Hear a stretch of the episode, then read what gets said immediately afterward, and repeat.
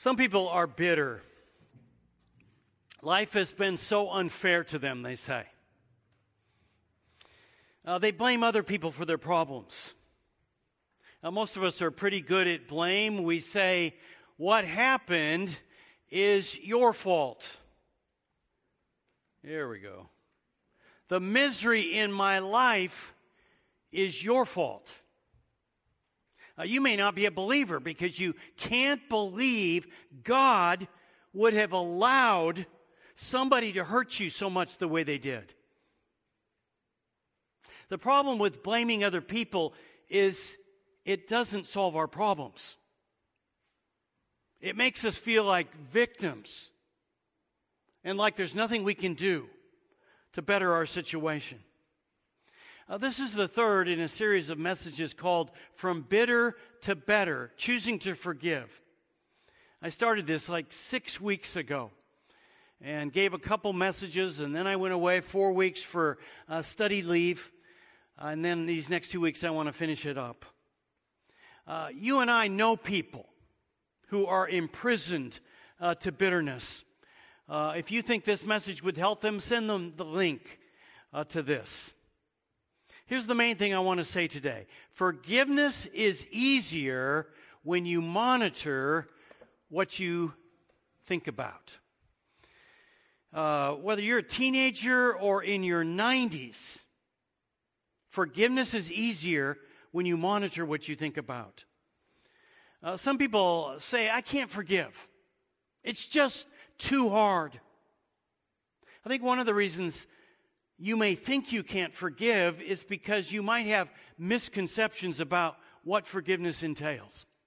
So I want to share some of those with you. But first, let's get a definition of what forgiveness really is. Forgiveness is a willingness to abandon one's right to resentment, negative judgment, and indifferent behavior toward one who unjustly hurt us, while fostering the undeserved qualities of compassion, generosity, and even love toward him or her.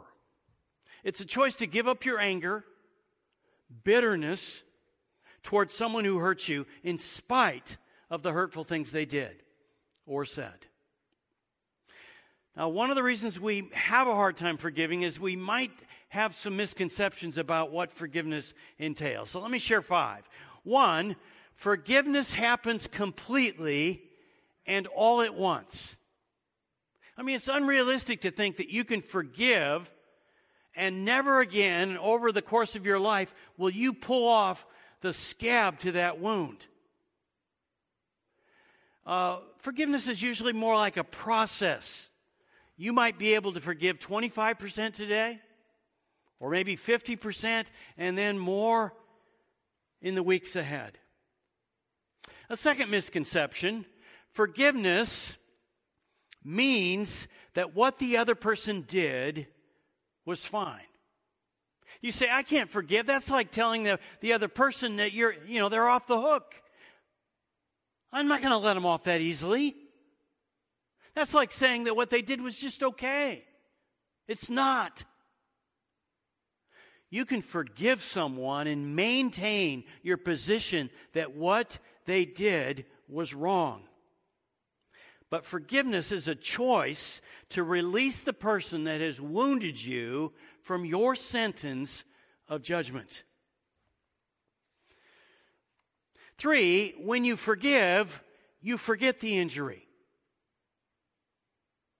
That's highly unlikely. God has given us strong minds. Our minds are like computers. We don't forget anything. But there are 2 different ways to remember. One is to remember in such a way that what someone did to you keeps eating away at you. The other way is to say, yes, it happened, but I've forgiven and it no longer affects me. I'm not emotionally shackled by it. For example, if your spouse had an affair, you can forgive,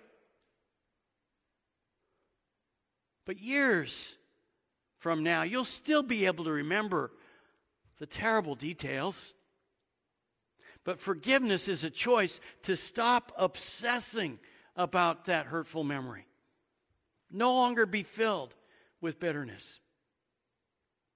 A fourth misconception is forgiveness brings about reconciliation.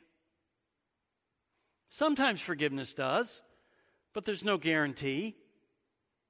You could forgive someone, but they could decide they're not going to forgive you.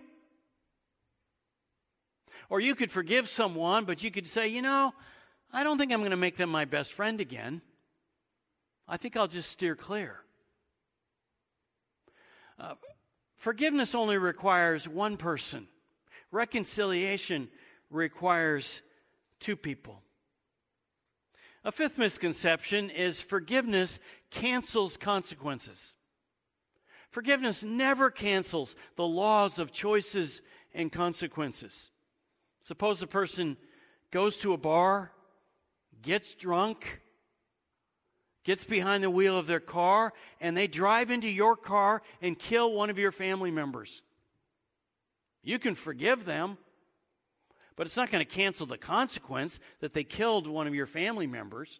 They still will have to pay money, maybe do time in jail, lose their license. Forgiveness just changes what you think about. You can give up your desire for revenge. Our counselor in this series is the Old Testament character Joseph. If you have a Bible, turn to Genesis 41.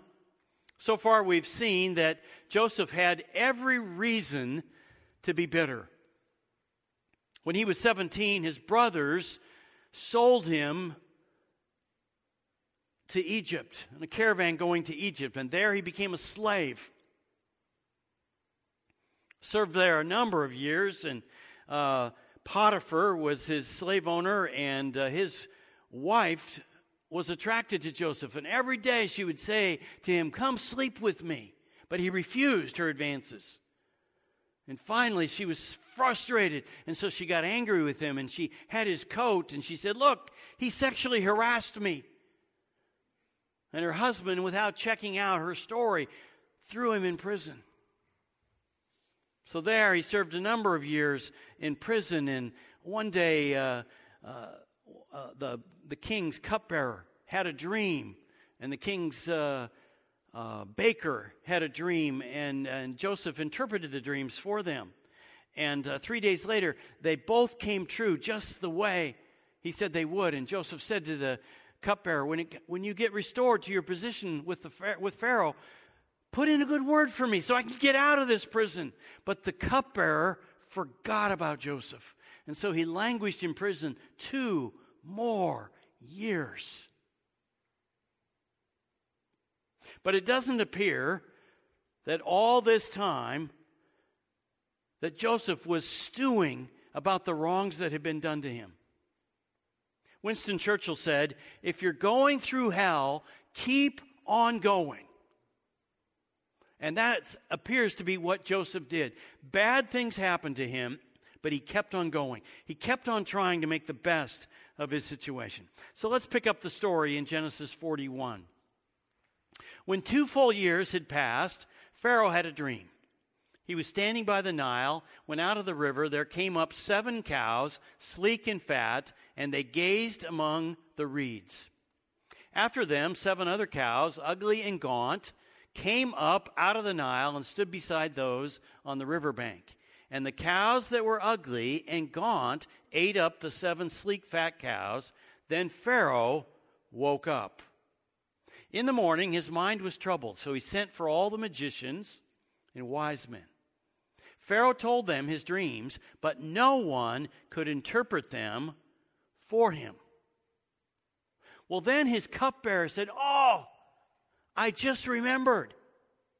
When I was in prison, I had a dream, and a man interpreted my dream, and it turned out just the way he said it would." So Pharaoh sent for Joseph. Pharaoh said to Joseph, "I had a dream, and no one can interpret it. But I have heard it said of you that when you hear a dream, you can interpret it." "I cannot do it," Joseph replied to Pharaoh, "but God will give Pharaoh the answer he desires. Joseph gives all the credit to God. He says, I can't interpret your dream, but God can.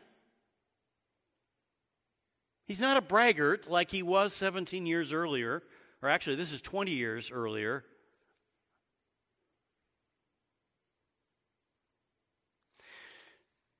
So then Pharaoh goes on. So Pharaoh, in my dream, I saw 7 heads of grain, full and good, growing on a single stalk.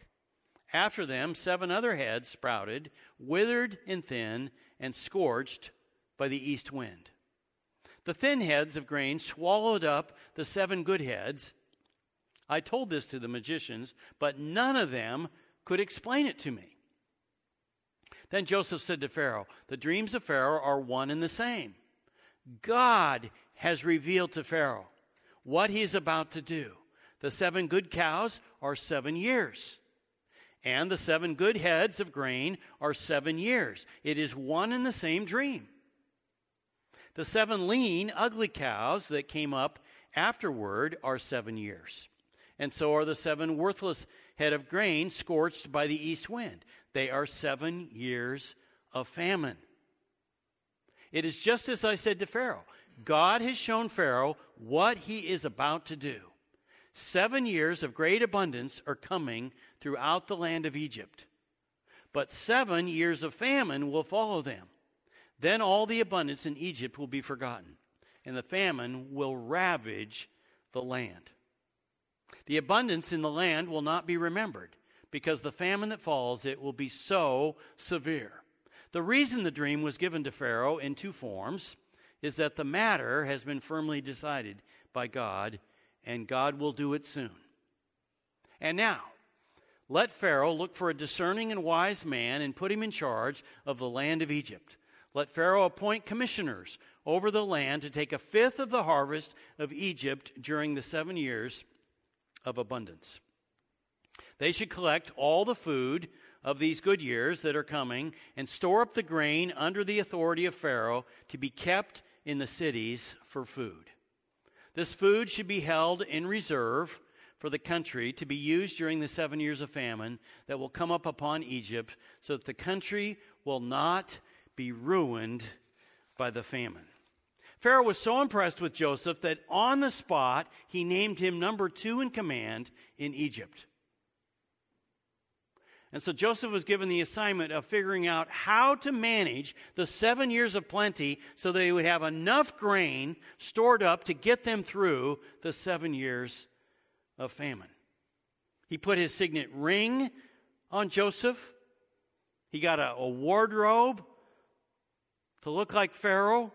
And he was even given a company car. He had him ride in a chariot as his second in command.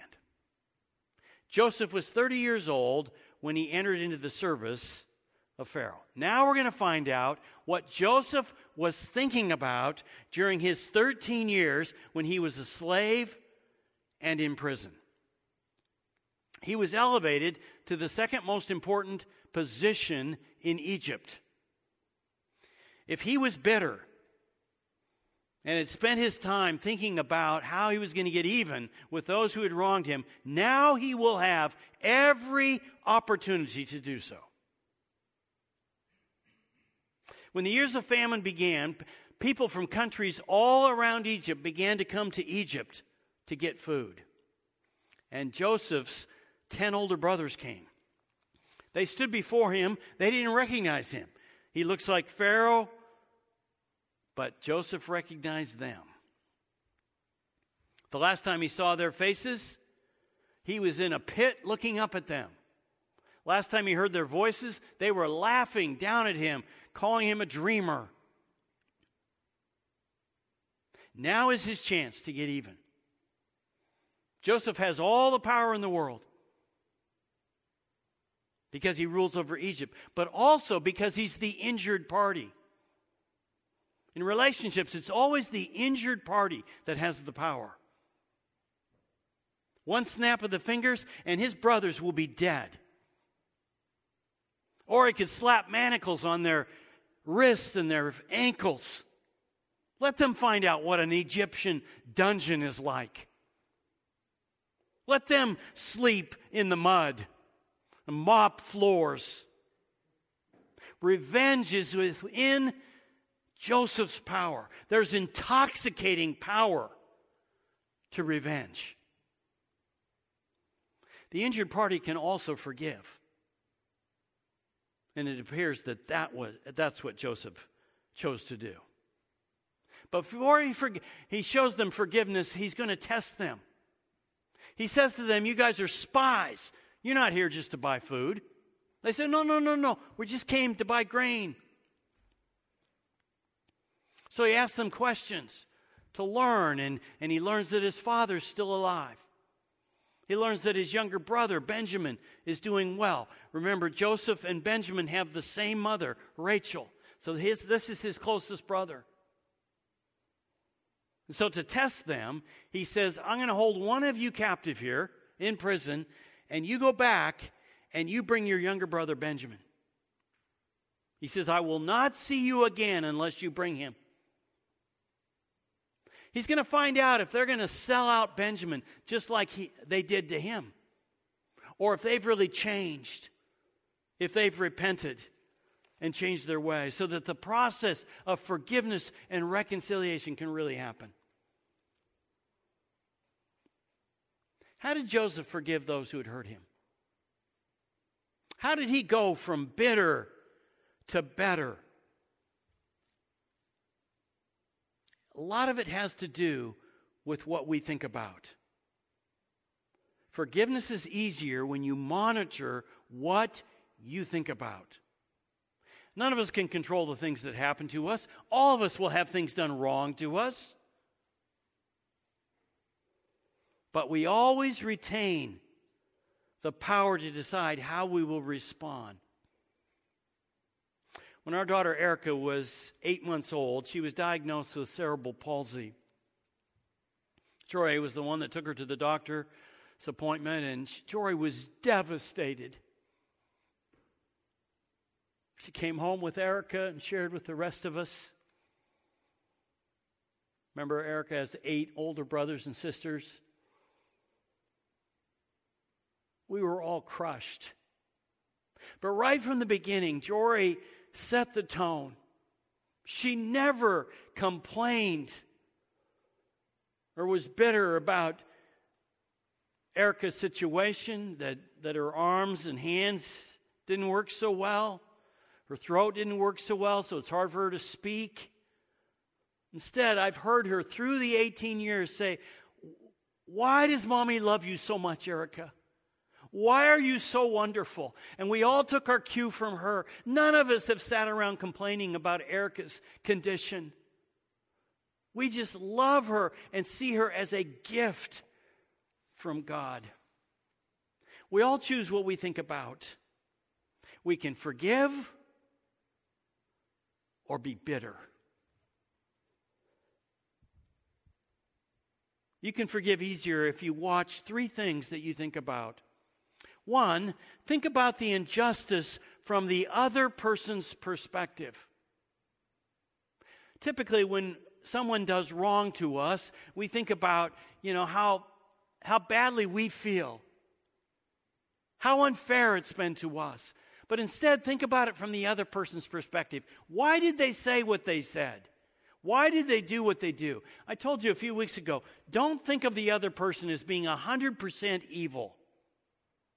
Think of them as being maybe 75% evil or 50% evil. That allows you to see that maybe you had a part in the conflict. And then maybe you can understand why they did what they did. 2, think about the injustice in relationship to all God has forgiven you. I think Joseph realized that he had a part in the conflict with his brothers. They hated him. Why? Because he danced around in this robe that his dad had given him that showed that his dad loved him more than them. And he told them about this dream he had where he saw them bowing down to him. He should have kept that to himself. He was a brat. And he had to ask God to forgive him for that. Jesus talks about forgiveness a lot, and he says we've all been forgiven a whole lot. And so we ought to be able to forgive others a whole lot. In 2006, a lone man took 10 girls, ages 6 to 13, hostage in an Amish schoolhouse. It ended with him killing 5 of the girls and then killing himself. But the Amish people shocked the nation when they forgave the man. They went to his funeral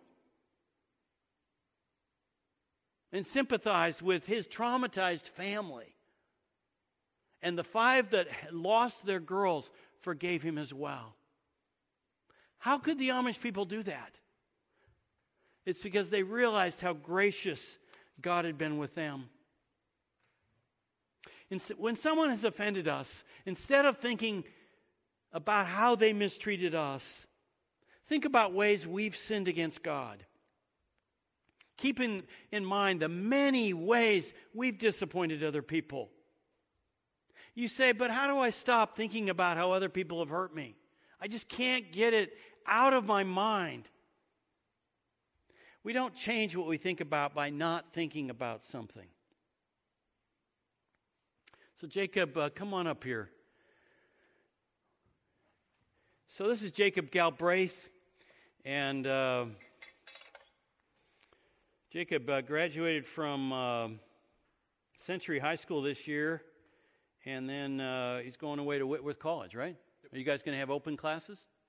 Some will be online, some will be there. But you're going to Spokane. Yeah. All right. So do you like pickles? Yeah, they're all right. They're all right. Okay, well, anyway, here you go. So take a nice bite of pickle. Nice and tart, and can feel that. Do you like hamburgers? Juicy hamburgers? Think about it that way. A sliced pickle on your hamburger and how good that tastes. And now, stop thinking about the dill pickle, okay? I don't think so. I think you're still tasting it. All right, let me help you out. So here, you can just let that go. All right, so I have here some red grapes. You like grapes? Yeah. All right, so there you go. Take them, eat them, and yeah.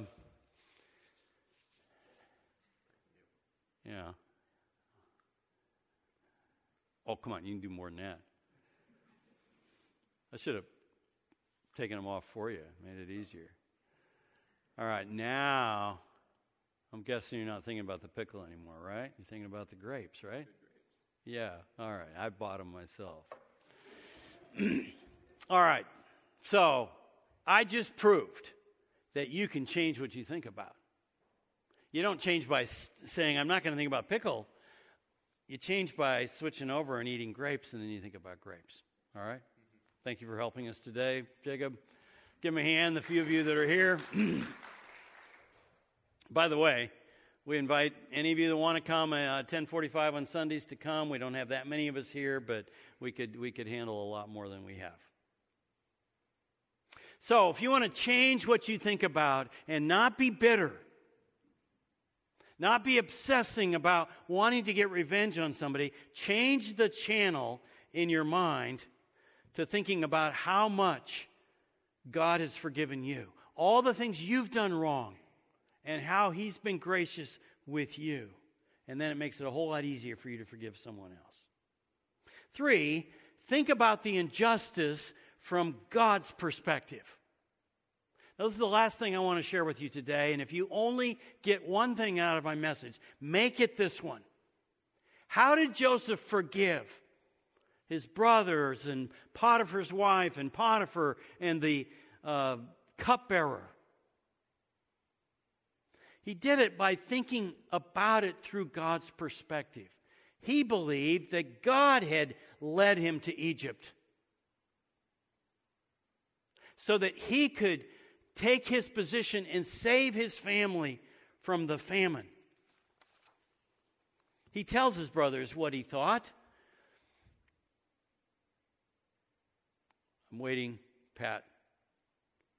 And now, Do not be distressed and do not be angry for yourselves. His brothers are in front of him. They're kneeled down, begging for his forgiveness.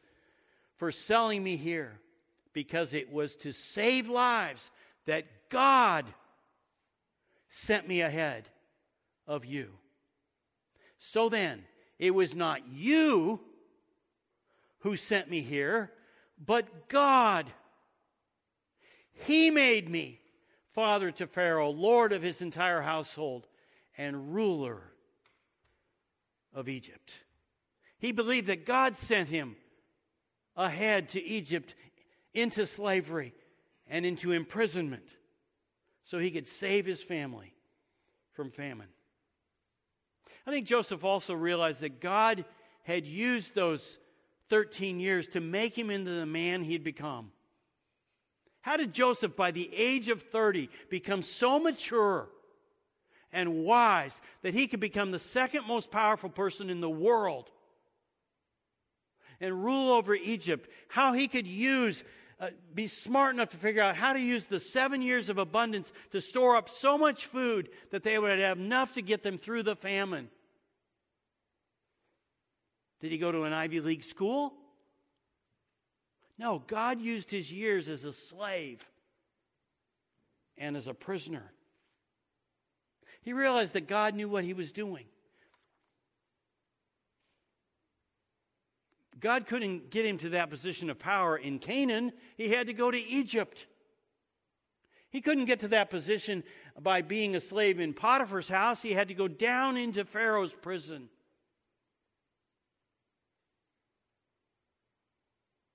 When you look at your life from God's perspective, all the crummy things that have happened to you, the hurtful things that people have done, and you realize how God has used that to make you into the person you are, it's easier to forgive people. Forgiveness changes the way we think. Forgiveness is easier when you monitor what you think about. Forgiveness is easier when you think about the injustice done to you from the other person's perspective. Forgiveness is easier when you think about the injustice done to you from God's perspective. Forgiveness is easier when you think about the injustice done to you in relationship with all that God has forgiven you. Forgiveness is easier when you accept God's forgiveness and invite Christ into your life. And you can do that right now.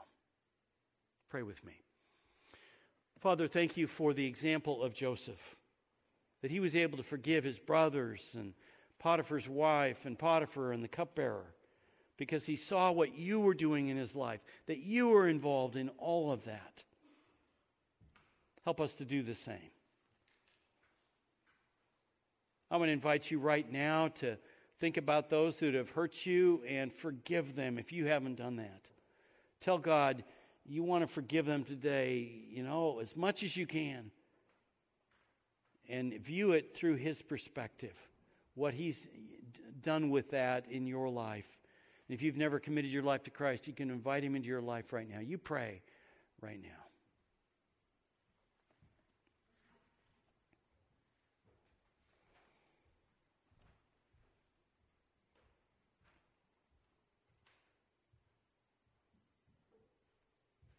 Father, we've been hurt by people. People have said things that have been cruel, but we want to forgive them and draw on your strength and recognize how much you've forgiven us. And look at your perspective, what you're doing in our lives through the things that have happened to us that have not been good. Thank you for this message today. In Jesus' name we pray.